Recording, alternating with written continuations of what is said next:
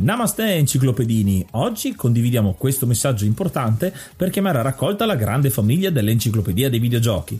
È passato ormai qualche anno dalla nascita del progetto e per continuare a creare contenuto abbiamo tanto bisogno di voi. Il computer con il quale realizziamo tutto il materiale dell'enciclopedia dei videogiochi, dal podcast alle grafiche, ai video, alle dirette, eccetera, dopo 12 anni di onorato e fedele servizio ci sta abbandonando con una rapidità preoccupante che ha reso quasi impossibile continuare a creare contenuti. Quindi, se volete, potete contribuire dandoci una mano andando su enciclopediadeivideogiochi.it e cliccando supporta il progetto. Ogni donazione ci permetterà di sostituire l'attrezzatura fondamentale e necessaria a tenere viva l'enciclopedia. Crediamo che l'unione faccia la forza ed in questo momento ne abbiamo proprio bisogno. Da 5 anni cerchiamo di regalare emozioni, condivisione, informazione su un tema a tutti noi tanto caro, i videogiochi. Grazie a voi potremo continuare a farlo senza il rischio di dover fermare tutto il nostro malgrado.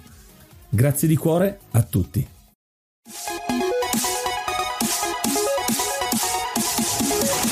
Namaste, benvenuti ad un nuovo episodio dell'Enciclopedia dei Videogiochi. Io sono Ace. E io sono Yuga e nel podcast di oggi parleremo di Loop Hero. Ho un gioco molto molto carino che io ho finito molto recentemente, quindi sono molto contento di portarlo sull'Enciclopedia dei Videogiochi, ma prima di iniziare ci teniamo a ringraziare i nostri mecenate, tutte quante le persone che ci danno una mano direttamente sulla piattaforma Coffee, quindi grazie per le birre che ci donate ogni mese. Tevio, Ark, Coach, Herschmidt, su quei 40 47, El Nick, Stormbringer, Grey Fox, Nikius, Shiny, Bario, Stefano Lasera, Mapo Gamer e Bethelux. Questi sono gli easy mode e poi abbiamo il normal mode. Purtroppo non ho voce, mi sentite un po' giù di tono ancora dalla malattia, però sto riprendendo, quindi non preoccupatevi. Anche i normal mode che sono Rick Hunter, Growl, Don Kazim, Lobby Frontali, Vanak, D-Chan e Zazzi e il nostro hard mode Cry King a cui verrà dedicato un episodio un po' più avanti nella stagione. E quindi se volete, unitevi ai mecenati, in questo caso non per le birre, non per i caffè, ma per gli sciroppi per la tosse le caramelle per la gola, per Ace, che capisco benissimo. Ma tutti voi potete comunque partecipare e contribuire all'enciclopedia dei videogiochi con la vostra voce, perché lasciandoci un vostro vocale sul link di enciclopedia dei videogiochi.it riguardo un episodio che vi è piaciuto, un episodio eh, a cui vi sta particolarmente particolarmente a cuore, che magari avete un, un, aneddoto, una curiosità, una specifica tecnica che magari non è stata detta e, e, ci tenete che venga inserita all'interno dell'episodio, potrà essere fatto perché sulle piattaforme che, dove pubblichiamo c'è questa possibilità e allora quindi la vostra voce diventerà parte integrante degli episodi dell'enciclopedia che come diciamo sempre viene scritta a voce da mille mani e mille voci. Proprio grazie a questa possibilità che ci dà Anchor in questo caso le piattaforme dove pubblichiamo, l'enciclopedia appunto si espande sempre di più, quindi ogni episodio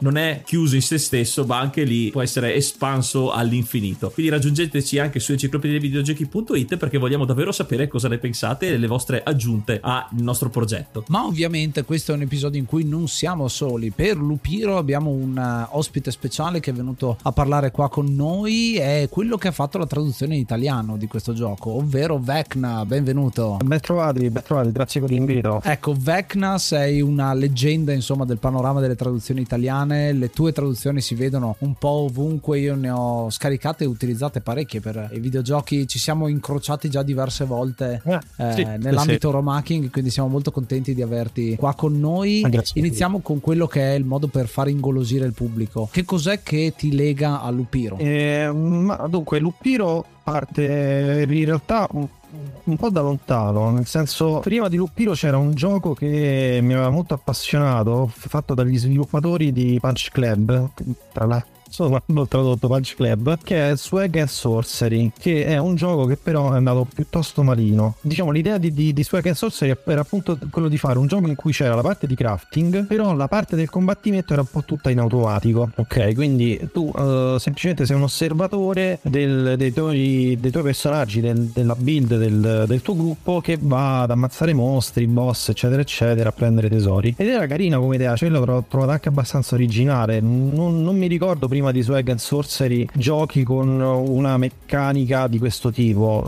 Per carità, io sono una discreta conoscenza de, dei videogiochi, cioè gioco dai tempi del, del Commodore 64, quindi diciamo che insomma uh, ne ho visti parecchi. Però diciamo a, memoria, a mia memoria non mi ricordavo una, una meccanica del genere, insomma, in cui tu crei il tuo party e poi fa tutto in automatico i combattimenti eccetera eccetera. Però Swipe and Sorcery aveva dei problemi di hacking abbastanza importanti. Avevo una mezza idea di, di, di tradurlo però poi mi sono arreso. Lupiro diciamo ha un po' ripreso questo concetto questo concetto di base e secondo me l'ha anche ampliato meglio. Cioè la parte diciamo strategica in, in Lupiro secondo me è sviluppata anche meglio. Quindi oggettivamente è stato proprio amore a prima vista. Anche la storia devo dire non è neanche poi così male. L'ho trovata piuttosto originale eh, nonostante sia un gioco in cui diciamo la storia non sia proprio importantissima, cioè la cosa più importante è la meccanica, il gameplay se vogliamo. Però sono rimasto così affascinato, così folgorato che ho detto no, beh, questo lo devo tradurre per forza. Cioè, c'è poco da fare. Quindi lo devo proprio lo devo mettere nella, nella, lista. È un gioco proprio che ti appassiona. Devo dire che anch'io l'ho scoperto quasi per caso perché il, mi pare proprio su Telegram se ne parlava nel gruppo dell'enciclopedia dei videogiochi e se non sbaglio te l'avevo regalato io Ace eh, la prima volta e mi aveva talmente incuriosito che alla fine l'ho acquistato anche per me. Nonostante inizialmente la parte gestionale dei videogiochi in generale che a me magari è un po' indigesta, devo dire che questo gioco ha saputo mescolare molto bene, come vedremo adesso nel resto dell'episodio, i suoi vari elementi per essere molto molto appetitoso, ecco, come gioco da provare, come esperienza da provare. Io non l'ho ancora finito perché in base al tempo, eccetera, ci gioco un po' centellino un attimo il tempo che ho a disposizione per farmi una partita ogni tanto perché avendo comunque la rigiocabilità delle run permette di farlo. Quindi non sono ancora arrivato alla fine, conosco eh, la, la, il gioco e la storia, quindi davvero davvero un gran gioco che non vedo l'ora di parlare insieme a voi e insieme agli ospiti di oggi. E quindi prima di calarci in questo lupiro, ascoltiamoci un una traccia della colonna sonora, colonna sonora molto particolare e molto d'atmosfera.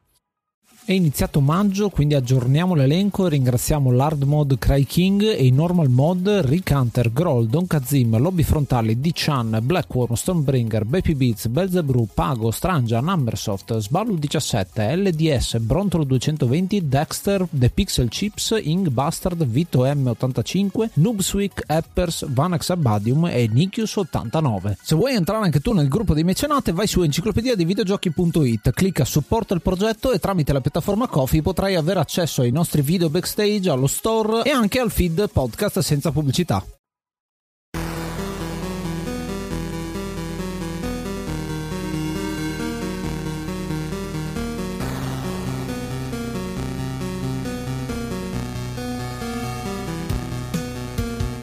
Gioco di oggi è Loop Hero, un gioco del 2021 sviluppato da Four Quarters. È pubblicato ormai dalla storica cacciatrice di perle di giochi indie Devolver Digital, uscito per PC, sistemi Macintosh, Linux e Switch per la versione console. Ed è un gioco molto molto interessante anche già dallo sviluppo. Molti giochi, infatti pubblicati dalla Devolver Digital, hanno delle origini umili di sviluppatori sconosciuti o semi che hanno un'idea vincente, ci credono e in questo caso hanno anche corteggiato parecchio Devolver Digital, non è stato fatto molto talent scouting, si sono proposti molto, hanno molto insistito proprio perché quest'idea che avevano già proposto prima in un altro eh, evento che citiamo molto spesso quando parliamo di questo tipo di giochi, ovvero Ludum Dare, gli ha dato lo stimolo che eh, avevano per le mani un'idea vincente e come spesso succede a forza di dare testate contro il muro, contro la porta di qualcuno, finalmente la porta si aperta e sono riusciti poi a portare alla luce questo bel gioco. È interessante perché Four Quarters in realtà io ci avevo già avuto a che fare perché appunto seguivo i Ludum Dare, loro hanno partecipato dal Ludum Dare 30 fino al 45, hanno saltato solo una edizione che è stata la 44 e nella 45 appunto fanno uscire quello che si chiama Lupat Hero che è la versione demo, chiamiamolo così, nell'ottobre del 2019 di quello che poi diventerà Loop Hero, però già dai titoli che escono precedentemente si vede come questi quattro ragazzi che sono russi, sono due Dimitri e due Alexander, giusto per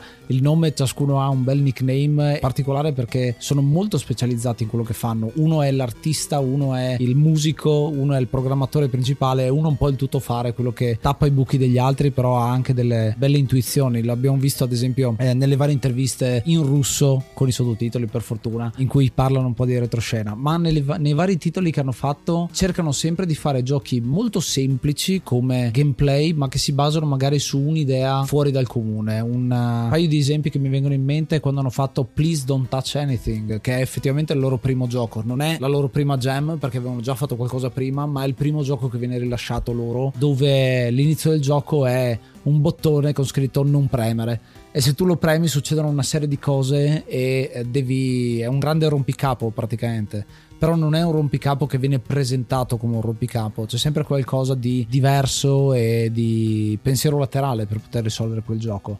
Uh, ad esempio c'è Last Chance to Green che è un gioco che parla di crescita della natura che si riappropria del mondo dopo l'apocalisse. Insomma ci sono tanti piccoli elementi che cercano di prendere un'idea e svilupparla. E lo vediamo tanto ad esempio in uh, Roulette Night che prende due elementi molto diversi. Il fatto che eh, sei un uh, cavaliere, quindi un cavaliere medievale, ma in realtà gioca con la roulette russa, quindi due elementi che cozzano molto tra di loro vengono messi insieme e ne hanno ricavato un gioco. Quando nel uh, ottobre 2019 c'è il uh, Dundare decidono di prendere questa idea che era venuta fuori all'inizio del 2019 e svilupparla in gioco. In Dundare non è possibile, diciamo, partire già con qualcosa. Avevano semplicemente questo concept scritto su carta di fare un gioco a zero giocatori, come si dice, uno di quegli idle game che appunto ho citato Vecna prima con Swag and Sorcery, l'elemento di idle in cui tu lasci la tastiera e lasci che il gioco faccia il suo, qua si vede e sarà proprio la base di partenza. Infatti il tema di quel Ludum Dare era Start with Nothing, il, quel iniziare con niente che si sposava appunto con l'idea di non avere giocatori che poi contribuirà anche alla tematica del gioco perché già dal principio non, effettivamente partiamo con niente ed è un gioco appunto gestionale di costruzione e di creazione molto libero come quello che si può fare in questo gioco come introduceva prima Vecna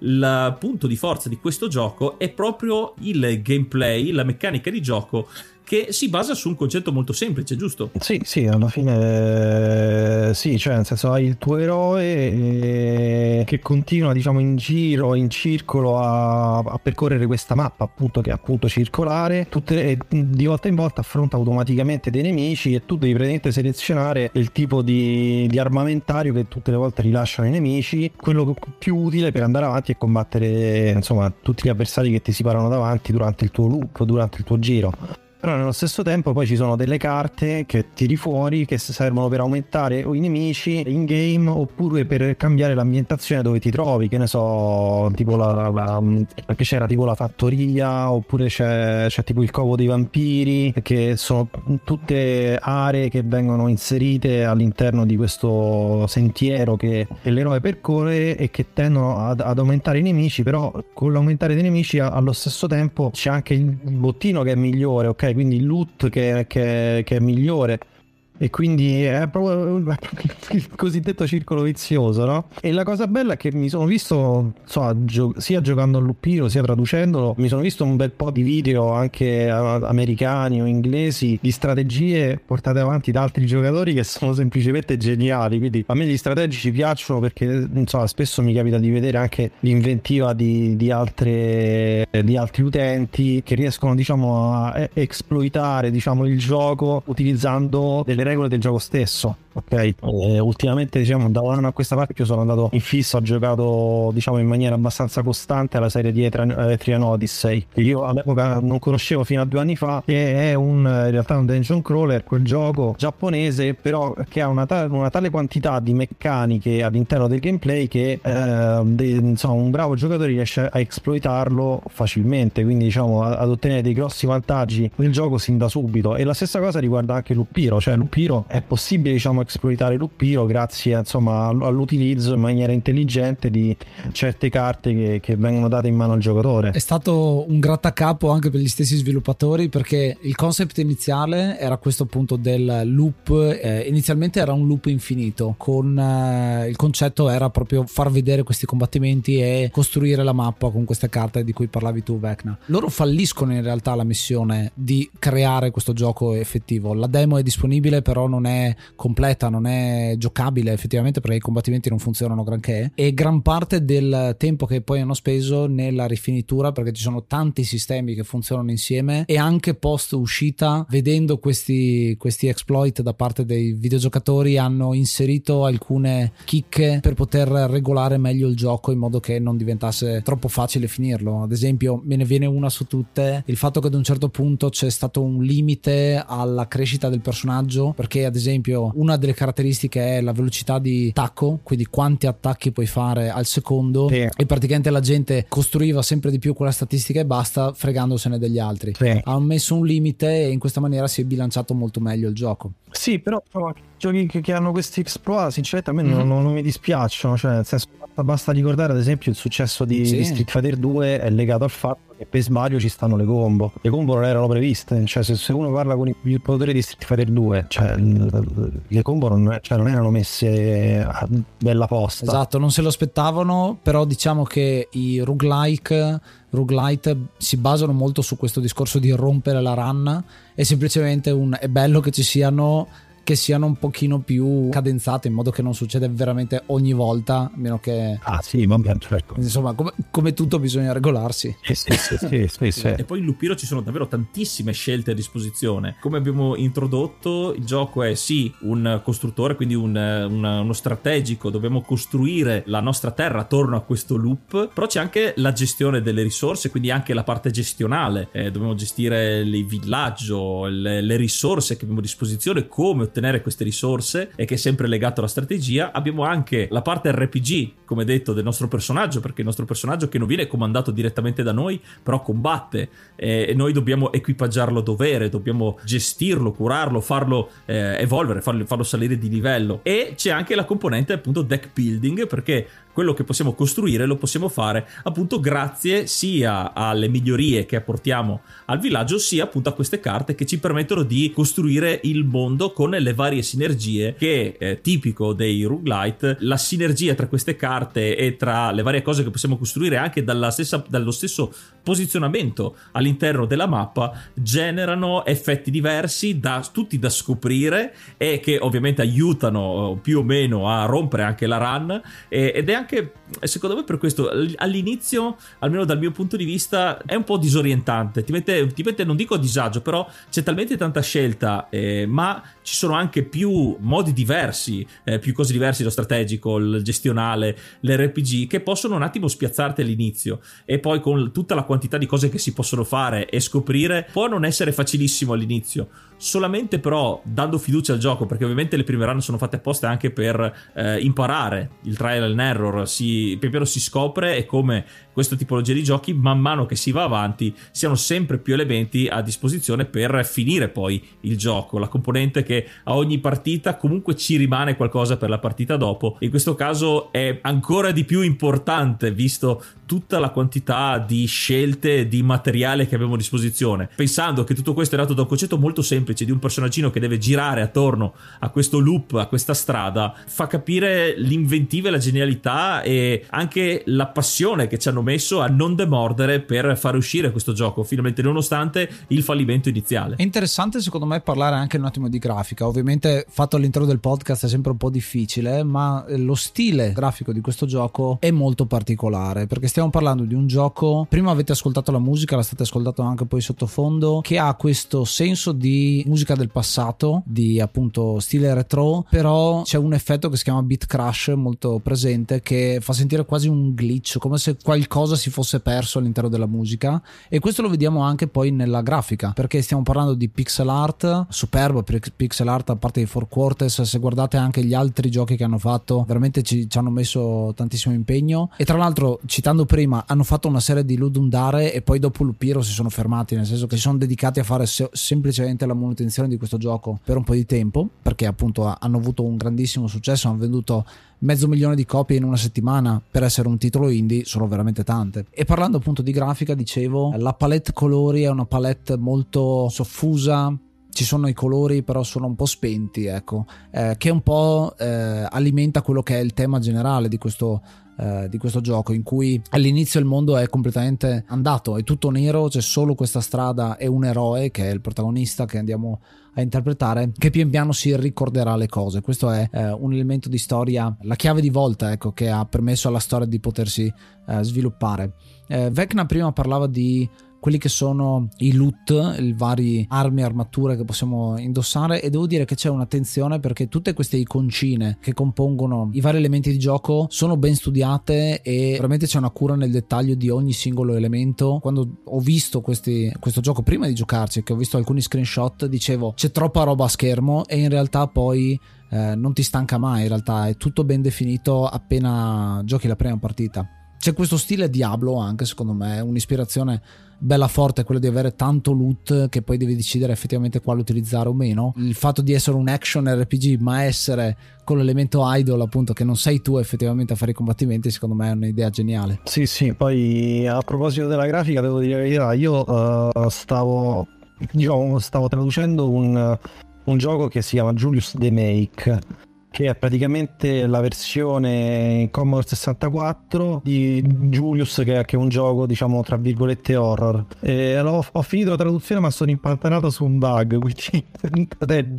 l'avrei dovuta rilasciare due anni fa ma sono impantanato su un bug che, che non lo so, poi scoscio poi quando c'è, c'è, una sola cosa che non va poi a rilasciare il tutto, però penso prima o poi la rilascerò la traduzione. Per cui era, all'epoca stavo anche in fissa con i, ehm, i giochi in, in, stile The Make, cioè veramente la versione Pro Commodore 64 oppure esempio Spectrum, mi ha ricordato, dico la verità, Lupiro mi ha ricordato subito lo ZX Spectrum, se dovessi dire la verità, come, come primo impatto grafico. E la cosa mi ha affascinato tantissimo, cioè io sono un retro gamer di mio, ok quindi mm, ce l'ho proprio nel sangue il retro gaming. Uh, preferire molto di più la pixel art rispetto ai giochi in 3D questo lo dico proprio sinceramente. Ogni tanto una partita un gioco in 3D magari me la faccio anche però tendo di più a preferire comunque la grafica pixel art. Infatti praticamente insomma la, la maggior parte dei giochi che ho tradotto a parte alcune eccezioni so, sono tutti quanti diciamo pixel art diciamo. E quindi quando ho visto quello stile grafico in stile Spectrum ho detto no vabbè che figata fa, fammi vedere che cosa hanno combinato questi matti.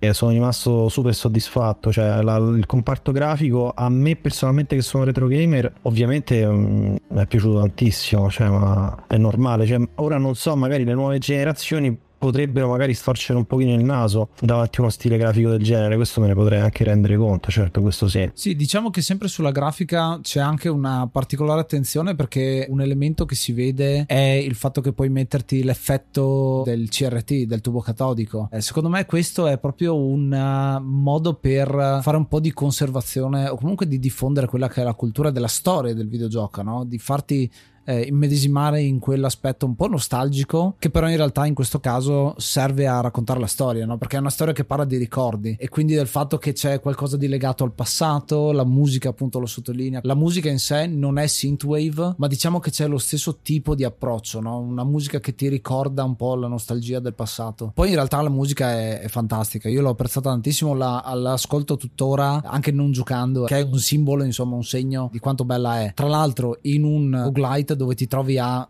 rifare la stessa run tantissime volte, prima che ti stufi una di quelle canzoni ce ne vuole, ecco, sono costruite apposta. Anche perché ce ne sono parecchie in realtà, per questa colonna sonora parliamo dell'ora e mezza eh, ascoltandola tutta e secondo me fa anche parte di quella, eh, quel rinascimento, quel revival della pixel art e come detto non proprio synthwave ma comunque musica elettronica che ricorda i videogiochi anni 80-90. Eh sì, il, la preservazione quindi strizza l'occhio ai nostalgici come noi ad esempio, ma secondo secondo me, siccome anche l- un certo tipo di musica eh, sta diventando sempre più elettronica, è quella via di mezzo probabilmente per essere anche più appetibile per il giocatore casuale, il giocatore più giovane. Eh, anche se questo gioco è meno immediato, come detto, di prendere magari un, un action o un, un, gioco battle royale o un, un'app per telefono che magari sono più immediati, questo gioco va coccolato, va, va capito e ci sono tutti gli elementi visivi e ehm, sonori per essere appetibile secondo me comunque a entrambe le generazioni o tutte le generazioni che attraversa eh, questo periodo video, eh, videoludico. E a proposito di presentare le informazioni, una cosa che a me piace molto è, come dicevo prima, abbiamo parlato di quelli che sono il loot, quindi armi, armature, oggetti vari, ma anche come vengono presentate queste carte, sono delle tessere quasi. Il gioco ha questo elemento di deck building, non è un deck builder in toto perché appunto è un RPG, ha elementi, è, è difficile da definire in un'unica scatola eh, però queste carte che sono l'elemento che effettivamente andiamo a mettere sul territorio sono gestite molto bene perché si tratta di carte, carte strada, cioè che possono essere messe sul percorso, che possono essere messe a lato del percorso, che possono essere messe nel territorio, quindi lontane dal percorso, quindi molto molto semplice come distinzione. Poi ci sono alcune carte speciali e carte oro addirittura che sbloccheremo eh, man mano che andiamo avanti, quelli che sono gli edifici unici. Questo è un sistema molto semplice perché si vede come il game design sia venuto spontaneo. No? Cosa troviamo su una strada? All'inizio c'è la casella della rovina, che è quella base dove vengono fuori gli slime, cioè il nemico più semplice che sono riusciti a pensare. E poi pian piano possiamo aggiungere il cimitero, il villaggio, la foresta, il campo, la palude, la rovina, la rovina intesa come ruin, quindi un tempio insomma in rovina, tutte che sono abitate insomma da determinati nemici che andiamo a mettere. Quindi già solo descrivendovi velocemente queste, pensate al cimitero, vi vengono in mente gli scheletri immediatamente. Nel villaggio poi ci sono i briganti, no? i ladri e così via andando avanti. Nella foresta ci sono le, le belve. Sono tutti elementi che aiutano a costruire la partita. E qui un elemento che mi piace molto è che in realtà a me attira molto dei roguelite in generale è che ti costruisci la tua partita, no? Perché ogni run è diversa, ogni run può essere rotta, ma può essere anche vissuta, può essere persa al limite al 99% della run e persa proprio all'ultimo o può essere vinta con facilità insomma ci sono tante maniere e questo elemento qua è andare a scinderlo nelle più fondamentali diciamo modifiche che puoi fare alla partita e la combinazione delle varie tessere ti genera una partita sempre diversa e poi run dopo run ovviamente sblocchi più cose, cominci a capire che le tessere possono interagire anche tra di loro, quasi per caso mi viene da dire, perché è molto bello anche quello, impari sempre di più. Questa ottima combinazione di elementi semplici che nello stesso tempo rendono il gioco complesso è proprio la, la carta vincente di... Mm, di, di Lupiro. Tra l'altro, come diceva anche prima anche Yuga, è interessante la, la parte della gestione del villaggio, la, il gestionale, dove insomma, parli anche con i vari villeggianti, che, insomma, che ne so, devi potenziare il fabbro, insomma, vai, vai, a potenziare i vari elementi che compongono il villaggio stesso. Cioè, è il, è il bello del gioco che hai sempre in mente qualche cosa che devi fare. Cioè, questo, questo mi piace tantissimo, però senza però avere troppe costrizioni, cioè nel senso il gioco ti spiattella davanti buona parte delle, delle cose che tu puoi fare, cioè diciamo in un'ora di gioco sai più o meno quali sono, come ti, come ti dovresti muovere. Da quel momento in poi cioè, hai, piena, hai piena libertà d'azione e a me questo piace tantissimo come, come idea, ma in generale proprio nei giochi stessi, cioè avere in poco tempo tutti gli elementi che però poi alla fine sono complessi, un po' come che so, nel gioco di scacchi, cioè imparare a muovere i pezzi ci vuole una mezza giornata per, per insegnare a una persona a muovere i pezzi a scacchi. Però diventare campione del mondo di scacchi penso che non basta tutta una vita.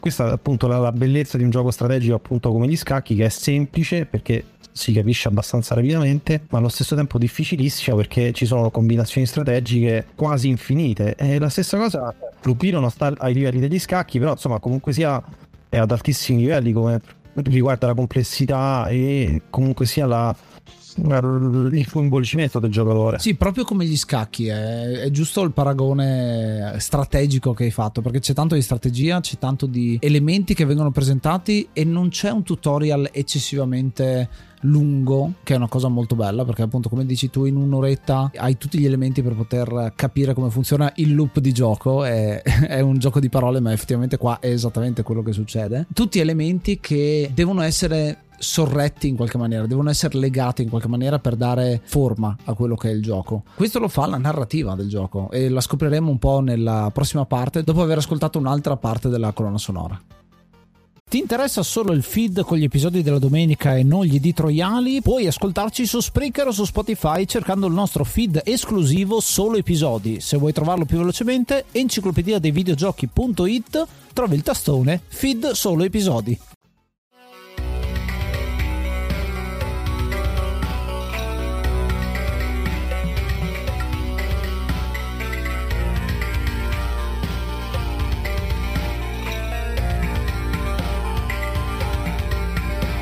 La storia di Lupiro è molto semplice, come abbiamo anticipato nella parte precedente, all'inizio del gioco non c'è letteralmente nulla se non il loop è il nostro eroe, il mondo non c'è più, il mondo è appena stato distrutto, è arrivata l'apocalisse e noi siamo arrivati tardi, anzi siamo gli unici sopravvissuti in questo caso, eh, il mondo è stato distrutto da un leech malvagio e eh, l'eroe che in questo caso è l'unico sopravvissuto, ha il compito, partendo da questo piccolo accampamento, di ricordare il mondo e ricostruirlo. È un concetto un po' onirico e che effettivamente si sposa dal fatto che noi siamo all'esterno, eh, l'eroe è sul campo, noi siamo ehm, il creatore che con i suoi ricordi eh, sotto forma di carte riplasmiamo il mondo fatto di ricordi e i ricordi si sbloccano eh, man mano che raccogliamo le risorse. E eh, questo concetto si espande nelle, ehm, nelle, modalità di gioco che abbiamo descritto nella parte 2 con il villaggio, eh, con il creare il loop perfetto per poter andare avanti. E il loop però non è sempre uguale. A ogni giro aumenterà il contatore dei, dei giri che avremo fatto i nemici diventeranno sempre più forti.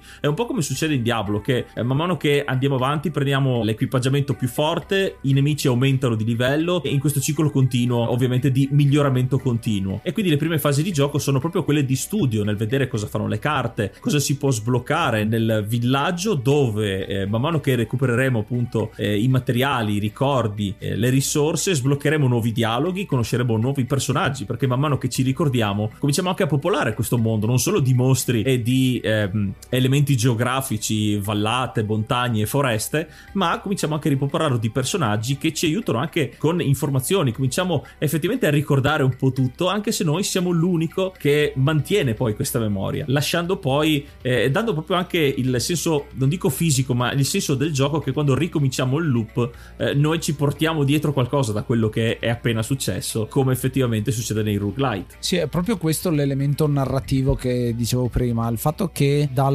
eh, loop infinito iniziale della versione Ludum Dare hanno tirato fuori la chiave di volta proprio con la narrativa, il fatto che c'è questa apocalisse, quindi è tutto sparito, viene fuori da un percorso che hanno fatto e si vede come il game design viene espresso all'interno del gioco, perché si sono fatti la domanda perché non c'è più niente? Eh, perché è arrivata l'apocalisse, quindi sono date delle risposte semplici, dirette, ecco.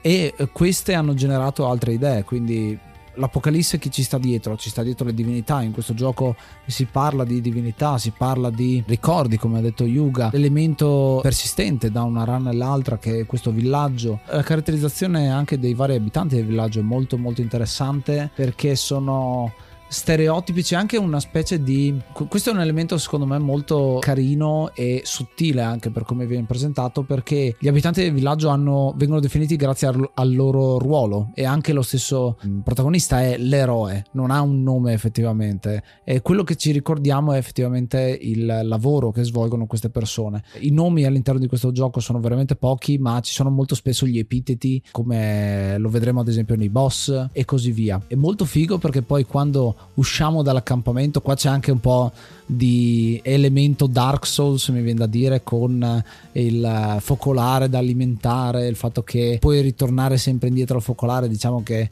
è una narrativa che abbiamo spesso visto nei Souls-like, ma questo gioco non lo è assolutamente, anche se eh, ci sono dei punti di contatto più per la lore del, del, gioco che altro. Sono tanti elementi e questa narrativa bella solida si traduce poi in run che sono sempre più interessanti e come dicevo prima sblocchiamo tante cose e sblocchiamo anche tanto di storia, tanto di, di lore e penso anche tanto di lavoro per Vecna a tradurre tutti quanti quei testi, vero? Sì, beh, no, allora eh, non, è, non, è, il gioco con più testi che ho tradotto in assoluto, cioè nel senso che poi sinceramente io quando mi prendo prende proprio la passione, proprio il, il raptus traduttivo, chiamiamolo così non sto lì a controllare troppo i testi cioè se quando ho iniziato a tradurre Earthbound se, se, insomma se avessi dato un'occhiata alla mole di testo complessivo penso che non avrei scritto neanche una riga cioè nel senso eh, io generalmente mi faccio prendere e, e basta mm. poi devo dire la verità Lupiro mm, come molti anche giochi che ultimamente mm, sto traducendo ho avuto la, la, la, possibilità di tradurlo mentre giocavo e quindi tutto da, da questo punto di vista. Quindi diciamo non mi sono rovinato completamente l'esperienza di gioco. Per cui devo dire la verità è stata una traduzione piacevole anche per questo motivo perché sono, ho avuto la possibilità comunque di godermelo il gioco. E quindi se c'era magari qualche parte che mi sembrava un pochino oscura, prendevo, me la traducevo e poi la inserivo dire- direttamente in game e ci giocavo e quindi facevo automaticamente traduzione e beta testing insieme, ok, se, se mettiamo da questo punto di vista. Però sì, comunque come quantità di testi non è una cosa così spropositata, insomma. Ho, ho visto, cioè, ho visto di peggio, mi è capitato di peggio. Però è stato un piacere, cioè, devo dire proprio la verità, cioè, è da, è da un po' di tempo che non ho mm, un grande raptus traduttivo, però per fortuna ultimamente sono usciti due giochi in particolare che me l'hanno un po' fatto ritornare, non posso dire i titoli perché uno dei, dei due è in early access e l'altro è abbastanza conosciuto, quindi poi mi tempestano di, di richieste su, su, Facebook, però mm, diciamo ultimamente il fuoco del traduttore mi è ritornato, mettiamola così. Sì, è proprio bello quando ti fai cogliere dal raptus come l'hai chiamato tu. Io ti parlo anche per esperienza nelle pochissime traduzioni che ho fatto io, però capisco benissimo quando hai quel discorso che vai avanti senza troppo controllare perché ti viene abbastanza naturale, no? Sei, c'hai la passione del momento e vai avanti a tradurre e poi in un secondo momento magari torni indietro a rivedere il, il testo, però c'è questo discorso proprio di correre, correre, correre perché mh, mm, è bello, mi piace. Insomma. Sì, sì, ma anzi, vedevo che hai, hai tradotto tra l'altro Fire Emblem, eh,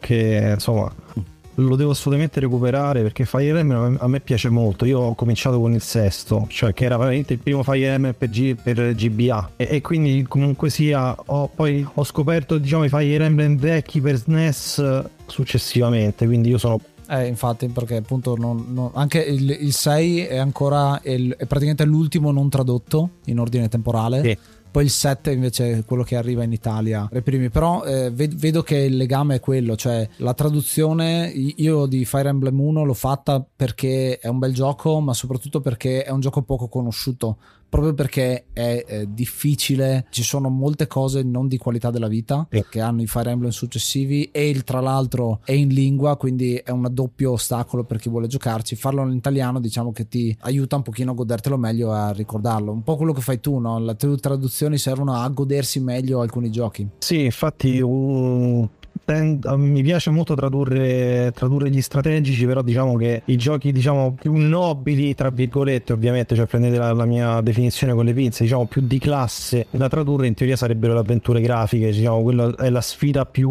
emozionante per un traduttore, quantomeno per un traduttore amatoriale come me, è la traduzione di avventure grafiche, soprattutto se sono avventure grafiche comiche, che è una sfida maggiore, cioè rendere la stessa battuta in italiano, per cui diciamo sì, gli strategici, cioè Lupiro a livello di difficoltà traduttive direi che sono bassissime, cioè le difficoltà traduttive di Lupiro sono basse, però l'ho tradotto perché mi piaceva il gioco, l'ho trovato stupendo e comunque sia, se uno c'è il gioco, sa che c'è il gioco in italiano, ha ha più voglia comunque sia di giocarci indipendentemente dalla difficoltà cioè nel senso che può essere pure Tetris però Tetris in italiano lo giochi più volentieri è un'esagerazione ovviamente, però Tetris in italiano te lo giochi più volentieri che Tetris in inglese, tanto per dire.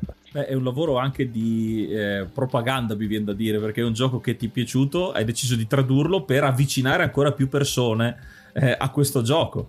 Eh, tornando anche alla varietà di tutto quello che abbiamo a disposizione, eh, ci sono anche, eh, man mano che si va avanti col gioco, la possibilità di sbloccare eh, anche classi differenti per il nostro eroe, che all'inizio ehm, è il classico eroe senza nome, poi, poi eh, sia guerriero, può diventare anche ladro e necromante, con le abilità eh, che cambiano in base alla alla predisposizione di un'abilità rispetto a un'altra e come diceva Ace è stato anche bilanciato il gioco perché veniva eh, esagerato, minmaxato per rompere il gioco più facilmente. Ci sono eh, gli edifici del campo che man mano possiamo sbloccare con eh, le risorse che ci danno accesso a nuove carte e quindi un ciclo anche qui nel sbloccare cose nuove che danno accesso a altre possibilità per sbloccarne delle altre. Gli stessi personaggi non giocanti all'interno del villaggio man mano verranno ricostruiti con i nostri ricordi e anche lo stesso equipaggiamento. È anche una parte eh, di gestione in tempo reale, tra virgolette, perché durante questo loop, durante i combattimenti, noi abbiamo determinati slot equipaggiamento che poi possono essere comunque potenziati in base ai bonus eh, e agli sviluppi del villaggio, ma durante i combattimenti il, il loot viene in automatico assegnato alla, alla, al nostro, ai nostri slot non utilizzati, quindi nel nostro, nel nostro, zaino per dire. E noi dovremmo poi equipaggiare i vari equipaggiamenti che riterremo migliori all'interno del, del loop, quindi anche una strategia di... Ehm, mettere questi equipaggiamenti dove siamo più forti, che è anche una strategia del fatto che quando finiranno tipo questo zaino a posti finiti e una volta che prenderemo un nuovo, eh, un nuovo equipaggiamento che farà shiftare l'ultimo al di fuori del, dello zaino verrà eliminato per sempre, quindi anche la gestione in tempo reale del loop anche se possiamo mettere in pausa per una gestione più eh, meno forsennata ecco eh, del gioco. Poi ci sono anche dei tratti che sblocchiamo e danno dei particolari bonus alle run per dare ancora più personalizzazione e differenza nell'esperienza di gioco. È bello come tutto quello che eh, è inserito nel gioco serva ad ampliare il concetto di loop che di per sé può essere noioso, quindi il gioco veramente ci mette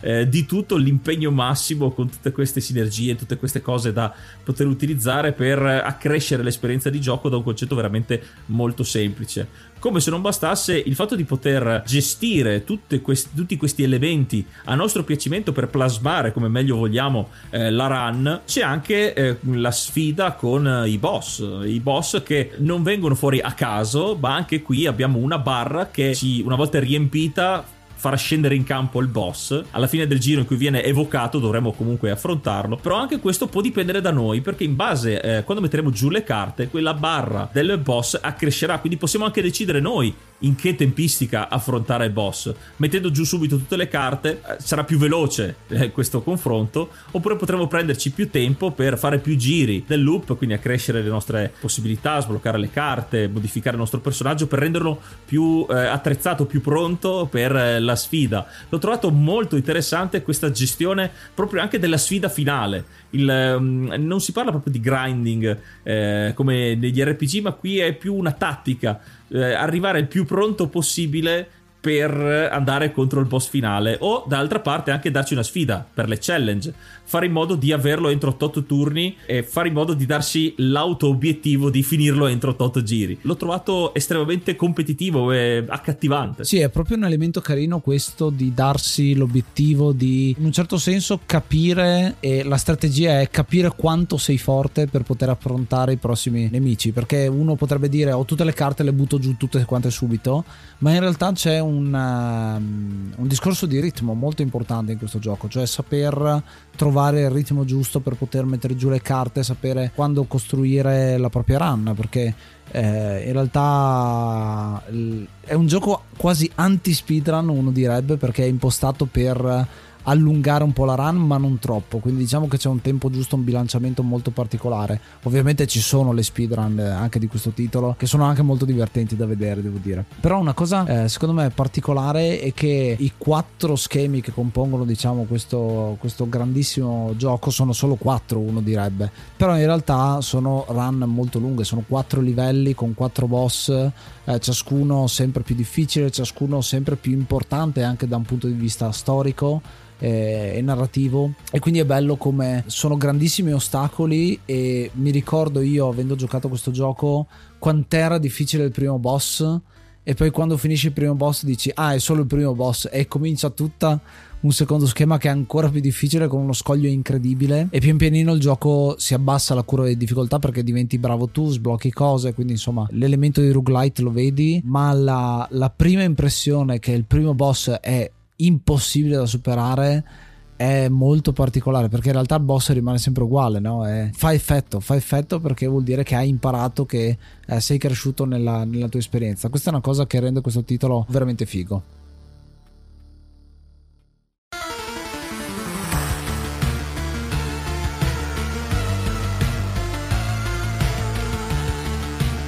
Questo era Loop Hero, un gran bel gioco che speriamo di avervi incuriosito, di avervi ingolosito nel provarlo, nel giocarlo e nel finirlo. E ho deciso di dargli 7 loop e mezzo, che forse è il mio record personale, almeno eh, finora, di giri a disposizione prima di eh, finire malamente, che non sono ancora diventato così esperto. È un gioco che mi ha stupito dalla quantità di gestione che ha e che nonostante tutto mi ha fatto perseverare nel gioco.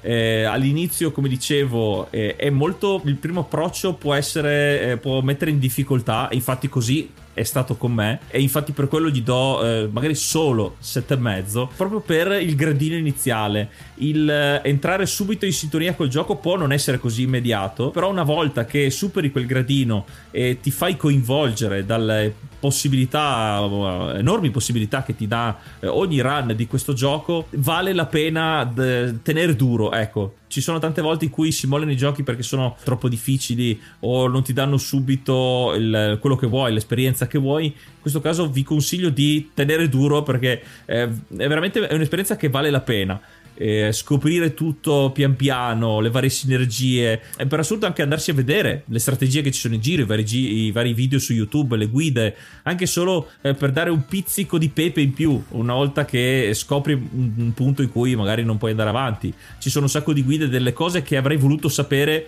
prima di iniziare Lupiro che sono utili da un punto di vista di arrivare effettivamente alla fine tolgono un po' di immedesimazione della gioia della scoperta però può aiutare a superare questo gradino iniziale. Un gioco davvero ben fatto la grafica mi ha riportato appunto dietro con la memoria e la musica che questo mix tra moderno e, e retro è molto azzeccata, molto un po' grim anche, eh, molto cupa, eh, dà proprio l'atmosfera, anche perché c'è un sacco di nero in questo gioco. Il fatto di avere solo il loop, il resto della schermata, intanto che iniziamo a costruire il mondo, è tutto nero. È appunto molto scuro, molto opprimente, anche dal tema proprio del gioco che è un mondo che è distrutto. Sono tutti elementi ben congegnati, ben studiati, sono molto contento del lavoro che ha fatto Four Quarters e, e la storia di come hanno iniziato fino poi a, ad avere l'approvazione di Devolver Digital Digital, che anche in questo caso si è dimostrata eh, una grande casa di pubblicazione, ci ha creduto al naso proprio il fiuto ormai per questi, questi successi, queste chicche, queste gemme. Quindi un altro, un'altra freccia nel, nel, nell'arco di, della Devolver Digital e gran gioco di Four Quarters che spero, anzi mi auguro continui a tirare fuori sempre queste idee molto creative e che vanno fuori dai soliti schemi di gioco. E tu, Vecna, cosa ne pensi? Beh, uh, sicuramente uh, per quanto mi riguarda il voto uh, iniziale come tipo di gioco, gameplay e impatto è 8,5, 9 meno anche, perché giustamente se, per scatenare il mini Raptos traduttivo ce ne vuole, quindi è, è, ovvio che insomma, non posso dargli di meno come voto come longevità magari ecco gli posso dare un 7,5 perché è ovvio che è un gioco che comunque fa bene comunque il suo dovere, cioè nel senso che ha, ha, anche un gioco che magari non ha una longevità da 10, che ne so, Super Robot Tyson mi viene in mente che ce ne stanno tipo 30-40 giochi di Super Robot Tyson e c'è una longevità mostruosa, però va bene, cioè nel senso perché fa il suo dovere. E mm, mi riallaccio a quello che dicevi prima tu Yuga sulla questione del, del vedere video eventualmente su YouTube per aggiornare le proprie strategie in Lupiro sono piuttosto d'accordo perché mm, in effetti questo è stranamente un gioco in cui lo spoiler non ti rovina il gioco. Sembra quasi assurda questa cosa, ma quasi quasi vedersi dei video su YouTube per vedere le strategie di altri giocatori nel loop del tuo eroe, quasi quasi ti incentiva di più a giocare e a mettere in pratica le cose che hai appena visto, sono sincero, quindi è uno dei pochi giochi che, in cui lo spoiler gli fa bene paradossalmente, però questa almeno la mia opinione personale. Ace? Allora chiudo io, grazie, con un 9, io dico un 9 teschi su 10 perché il teschio come elemento, non abbiamo parlato un po' di quelli che sono l'altro loot, cioè le varie risorse che ci servono per uh, sbloccare parti del campo e i teschi secondo me sono simbolici perché eh, ne recuperiamo uno solo sconfiggendo i boss.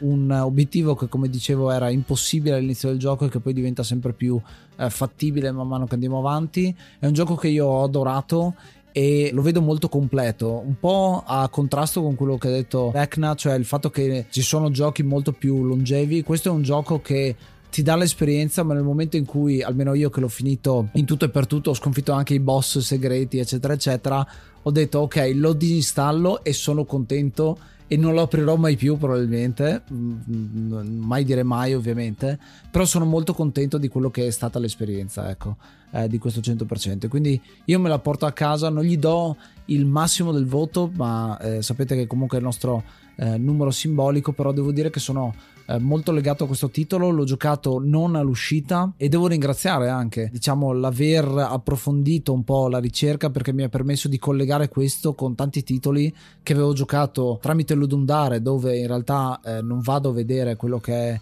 eh, l'autore più di tanto, però mi ha risuonato tanto perché ho visto tante cose nei giochi precedenti di questi quattro ragazzi russi. Quindi veramente un gioco figo. Giocatelo, giocatelo, giocatelo.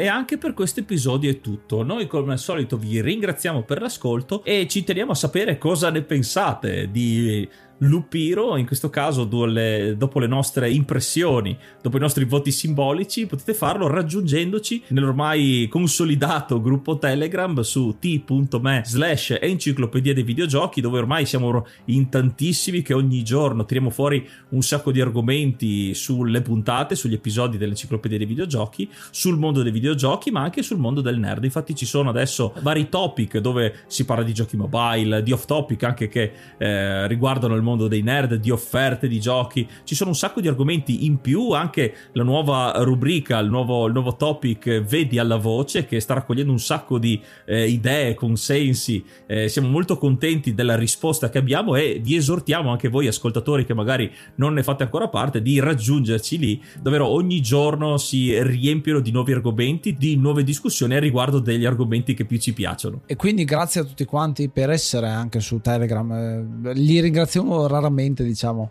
i ragazzi che fanno parte del gruppo ma è grazie a loro che il gruppo sopravvive e eh, soprattutto non solo sopravvive ma anche si espande e diventa sempre più ricco quindi grazie a tutti quanti e grazie anche al nostro ospite che ci ha aiutato a scrivere un'altra pagina dell'enciclopedia dei videogiochi. Vecna, eh, ormai ci conosciamo da un po'. Dove ti possiamo trovare e puoi darci qualche anticipazione? Hai detto che alcuni dei giochi non puoi citarli, però soprattutto dove possiamo trovare le tue traduzioni? Allora, eh, innanzitutto grazie a voi per eh, l'invito. Eh, diciamo, le mie traduzioni ultimamente le trovate soprattutto su YouTube, dico la verità. E tendo comunque a a, a, mantenermi più o meno su YouTube. In altre zone bazzico, però sono più un lurker che altro. Sì, sto, come avevo già, già accennato prima, sto, mm, mi sto occupando di, della traduzione di due giochi, sto continuando a rivedere, ho già promesso in uno dei miei video di, di, completare una revisione della traduzione di Valhalla e lo sto ancora portando avanti, dico la verità, non l'ho ancora finita del tutto per motivi soprattutto di lavoro, cioè perché comunque sì, insomma, eh, mi capita anche di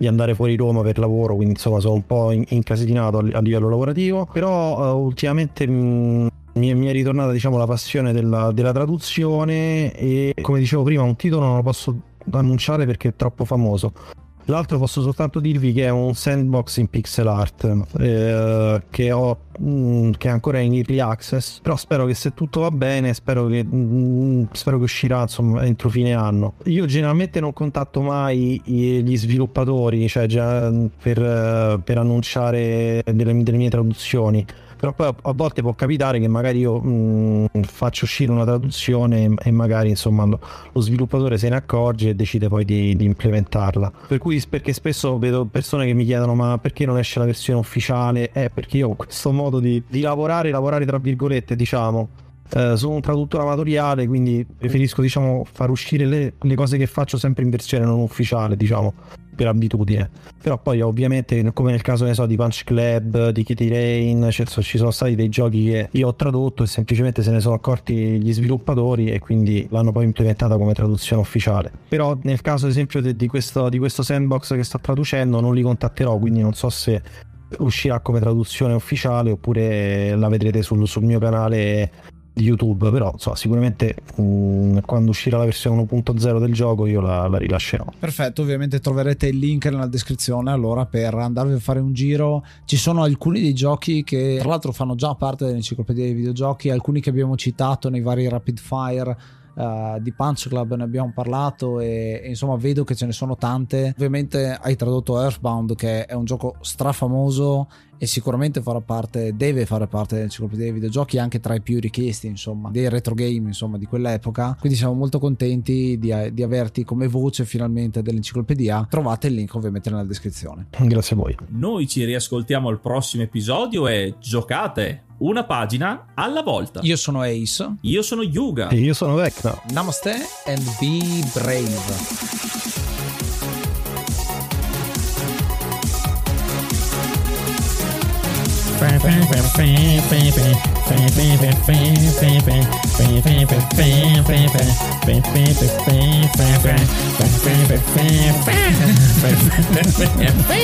Fallito miseramente. Firi firi pop. Firi firi pop. Vabbè, firi firi pop.